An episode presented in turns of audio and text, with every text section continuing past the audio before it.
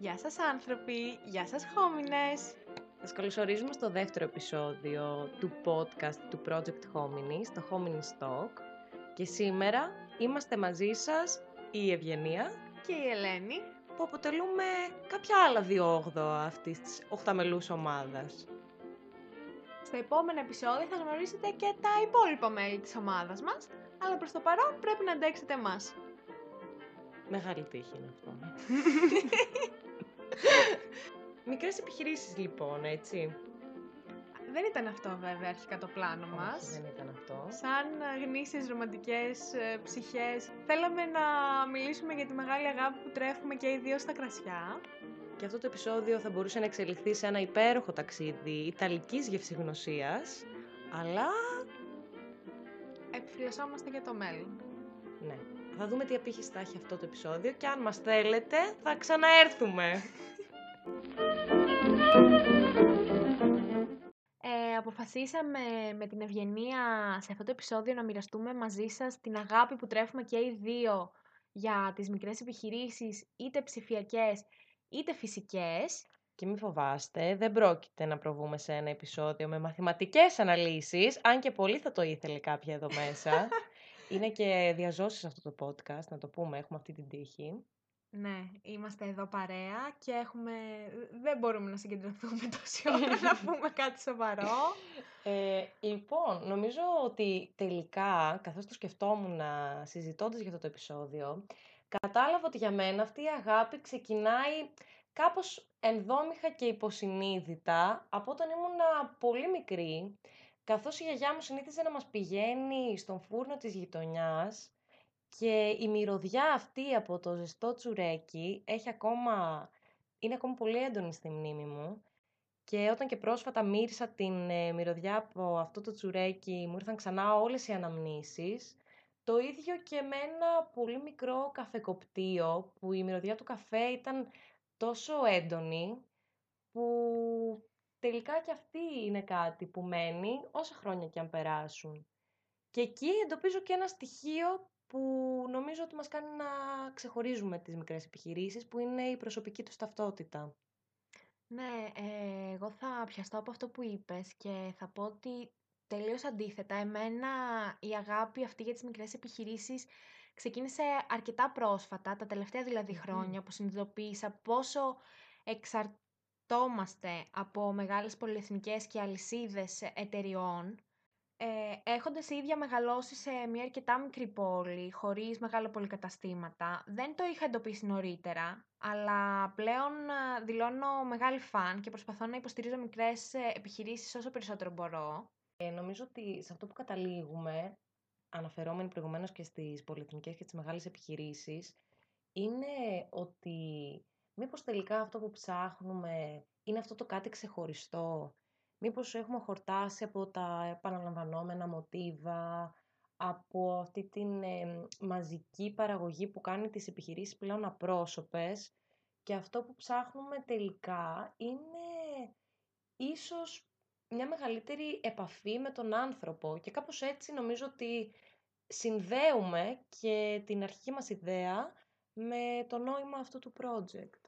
Ναι, είναι και εξάλλου πολύ διαφορετικό το πώς δουλεύει ένας άνθρωπος για κάτι δικό του που το έχει δουλέψει από την αρχή, ε, το έχει στήσει. Έχει βάλει το Ε, μεράκι του σε αυτό. Εννοείται από το πώς δουλεύει αντίστοιχα κάποιος σε μια μεγάλη αλυσίδα. Μμμ. Και ακόμη και μικρές ομάδες ανθρώπων. Δηλαδή, σίγουρα Μμμ. ξεκινάει, ενδεχομένως ξεκινάει από μία μονάδα αυτό, αλλά τελικά φτάνουνε, φτάνουμε σε σημείο να δουλεύουν και ομάδες με τον ίδιο τρόπο, σαν ένας άνθρωπος. Ναι. Και αυτό είναι επίσης κάτι που λείπει από μεγάλες επιχειρήσεις. Είναι αυτή η μαγεία της συλλογικότητας, του Μμμ. να έχεις ένα κοινό στόχο, ένα όραμα, ένα όνειρο. Ναι, και, και να πάντα όταν δουλεύεις, λειτουργούν ναι. περισσότερα μυαλά είναι καλύτερα από το να λειτουργεί ένα μυαλό. Ναι, σίγουρα. Και ενώ σίγουρα οι μικρές επιχειρήσεις δεν μπορούν να προσφέρουν αυτή την ε, μαζική παραγωγή, που είναι ίσως και ο λόγος για τον οποίο συχνά παρατηρούμε ένα μεγαλύτερο κόστος στα προϊόντα αυτών των Μμμ. επιχειρήσεων, Ναι. σίγουρα ε, παρέχουν ποιοτικά κάτι πολύ ανώτερο. παρότι η ποσότητα είναι μικρότερη. Ούκα το Μμ. πόλο το έφα, άλλωστε. Ε, το θεωρητικό το μυαλό. Ε, σίγουρα, σίγουρα ισχύει αυτό που λες, ε, γιατί μ, εξάλλου, για μένα δηλαδή, μιλώντας ε, για την τιμή προϊόντων, το αξίζουν και με το παραπάνω, διότι οι συσκευασίες, τα ίδια τα προϊόντα είναι και πολύ πιο προσεγμένα Μμμ. αν α, το σκεφτούμε. Ειδικά σε αυτή την περίοδο ε, της καραντίνας και του COVID, που όλα έχουν ε, μ, ε, μεταφερθεί online, ε, αν παραγγείλεις κάτι από μια μικρή επιχείρηση, θα είναι πραγματικά σαν να ζεις μια ημέρα Χριστουγέννων παραλαμβάνοντας το δέμα σου. Γιατί είναι τόσο όμορφο και τόσο προσεγμένο. Δηλαδή, τουλά- εγώ ό,τι έχω παραγγείλει. Ναι, είναι αλήθεια αυτό. Ε, σε αντίθεση με ίσως ε, ένα, μια παραγγελία από ένα μεγάλο μαγαζί, που θα Μμμ. είναι απλά το προϊόν σου μέσα σε ένα κουτί και αυτό. Ναι, σε πλαστικό κουτί τις περισσότερες φορές, Ναι. πλαστική σακούλα. Ε, δεν είναι μόνο αυτό, είναι και αυτό το συναίσθημα που λες ότι αισθάνεσαι ότι σου δωρίζουν κάτι, ακριβώς επειδή είναι μεγαλύτερη νομίζω και μεγαλύτερο το ενδιαφέρον που δείχνουν για τον πελάτη. Βασικά η σχέση νομίζω δεν είναι καθαρά πελάτη και επιχείρησης. Ε, επανερχόμαστε σε αυτό το απρόσωπο που αναφέραμε προηγουμένως, κάτι το οποίο δεν υπάρχει στις μικρές επιχειρήσεις, γιατί έχουν ακριβώς λόγω της μικρής παραγωγής την διάθεση και ενδεχομένως και τον χρόνο ε, να προσέξουν την κάθε μικρή παραγγελία και τον κάθε μικρό πελάτη, χτίζοντας μία μικρή σχέση μεταξύ, του, Και μεταξύ πολύ, τους. πολύ ιδιαίτερη σχέση, ε, γιατί είναι πολύ συχνό το να παραγγείλεις και να ξαναπαραγγείλεις και να σε θυμούνται και έτσι να Μμμ. σε προσέξουν ίσως λίγο παραπάνω. Δηλαδή, αυτές οι διαπροσωπικές σχέσεις που δημιουργούνται Ναι. ε, είναι τόσο σημαντικές και τόσο πολύτιμες. Ας μην ξεχνάμε και πόση επιμονή και πόση εξτρά αγάπη είχαν να δείξουν αυτές οι μικρές επιχειρήσεις καθ' όλη αυτή τη διάρκεια της καραντίνας, ε, που σίγουρα υπέστησαν μεγάλα πλήγματα και σίγουρα δοκιμάστηκαν όσες επιχειρήσεις δεν είχαν ε, προβεί νωρίτερα στη δημιουργία ενός e-shop, Μμμ. κάποιου ηλεκτρονικού καταστήματος. Νομίζω ότι σε τέτοιες εποχές ε, κρίσης εντός εισαγωγικών ε, δοκιμάζονται ακόμη περισσότερο και τελικά επιβιώνουν πραγματικά αυτοί που έχουν μεγάλη αγάπη για αυτό που κάνουν και το, και το πονάνε και το στηρίζουν μέχρι τέλους γιατί πιστεύουν αρχικά οι ίδιοι σε αυτό που δημιουργούν και αυτό είναι και αυτό που θέλουν να επικοινωνήσουν στον κόσμο.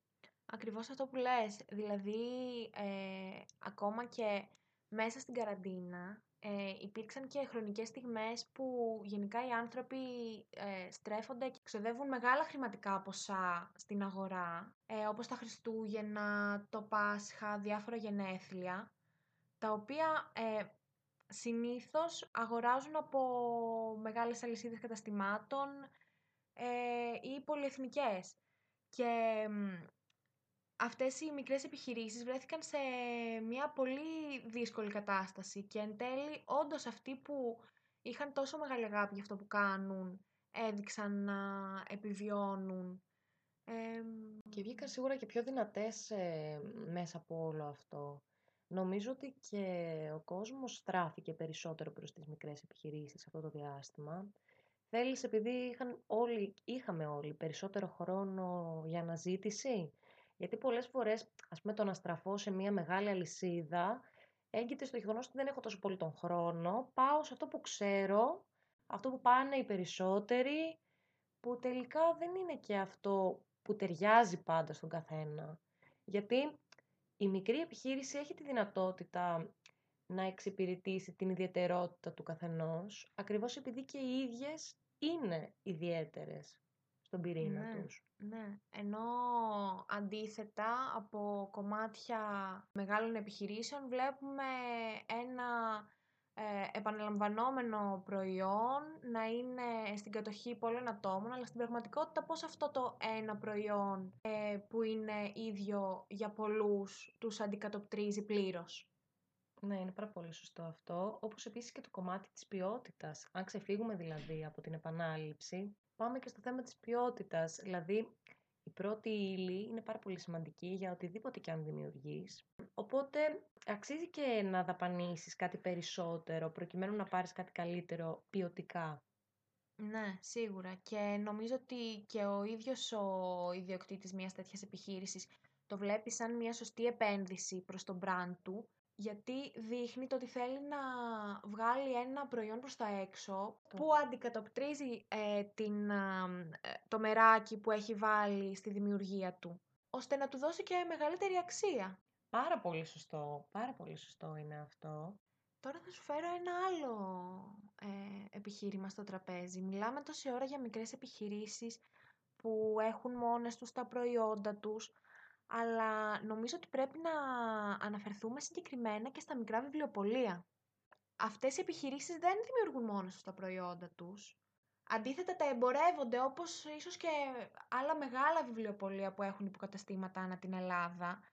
Αλλά η διαφορά είναι στην εμπειρία που σου προσφέρουν. Διότι και οι δύο είμαστε μεγάλοι, μεγάλες λάτρες του βιβλίου και νομίζω ότι μια θετική εμπειρία από τη στιγμή που αγοράζεις ένα βιβλίο σε προδιαθέτει πολύ διαφορετικά στην ανάγνωσή του εν τέλει. Ναι, είναι αυτή η αλληλεπίδραση νομίζω. Δηλαδή πάλι εν τέλει η... εστιάζουμε στην ανθρώπινη επαφή μέσα από αυτό. Από το βιβλιοπόλη που θα σου προτείνει το βιβλίο, που θα έχεις μια συζήτηση μαζί του, που θα ανταλλάξεις εμπειρίες, που θα μοιραστείς με δεχομένω δικά σου αγαπημένα αναγνώσματα και αντίστροφα. Εννοείται ότι είναι μεγάλη, είναι ευρία η γκάμα επιχειρήσεων και πολλές φορές, δεν ξέρω, ε, αν αναφέρεις μικρές επιχειρήσεις, ίσως δεν πάει και το μυαλό σε, σε όλη την γκάμα που υπάρχει. Δηλαδή, είναι βιβλιοπολία, είναι από αυτούς τους ανθρώπους που από, κάτι, από μια πετρούλα, από ένα πολύ μικρό υλικό, δημιουργούν, ας πούμε, κοσμήματα. Ή αυτοί που φτιάχνουν τα δικά τους κεριά, τα δικά τους σαπούνια. Έχουμε και μια αγάπη ιδιαίτερη σε αυτά τα προϊόντα. Βεβαίως. Ε, ή ακόμα και αυτά τα αγαπημένα μικρά μαγαζάκια στα νησιά με τα παραδοσιακά τοπικά προϊόντα. Δηλαδή, ακριβώς αυτό που λες, βρίσκεις ε, τόσα πολλά πράγματα και τόσες mm. πολλές επιχειρήσεις να στηρίξεις. Νομίζω ότι έχουμε μία κοινή συνιστόσα με όλους αυτούς τους τουρίστες που επισκέπτονται αυτά τα μικρά μαγαζάκια. Επίσης, αυτό που μου αρέσει πάρα πολύ είναι να, να μαθαίνω την ιστορία πίσω από τα πράγματα.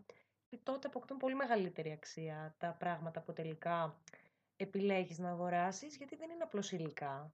Έχουν από πίσω και μια ιστορία, μια εμπειρία, ναι. τους δίνει περισσότερο βάρος όλη αυτή η, η γνώση. Και το να μην μένεις στην πρώτη εικόνα και να ψάχνεις περισσότερο πίσω από αυτήν. Ακόμα και όταν πρόκειται για αντικείμενα, όπως εν προκειμένου με τις αγορές. Που παρόλα αυτά, αν το σκεφτείς, είναι τόσο έντονος πίσω και από αυτό το αντικείμενο ο ανθρώπινος παράγοντας. Τελικά όλα είναι ο ανθρώπινος παράγοντας, από εκεί όλα ξεκινάνε και εκεί όλα καταλήγουν. Και η δημιουργία εν προκειμένου είναι κάτι νομίζω που δοκιμάζεται, ιδίως και με όλους τους γρήγορους ρυθμούς ζωής που βιώνουμε.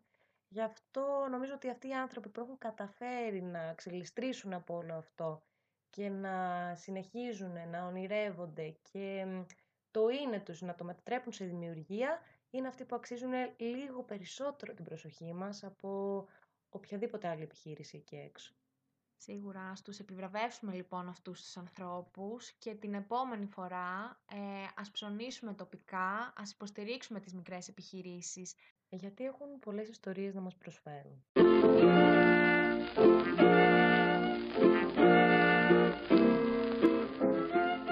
Αυτό ήταν λοιπόν το σημερινό μας επεισόδιο. Χαρήκαμε πάρα πολύ που σας είχαμε στην παρέα μας.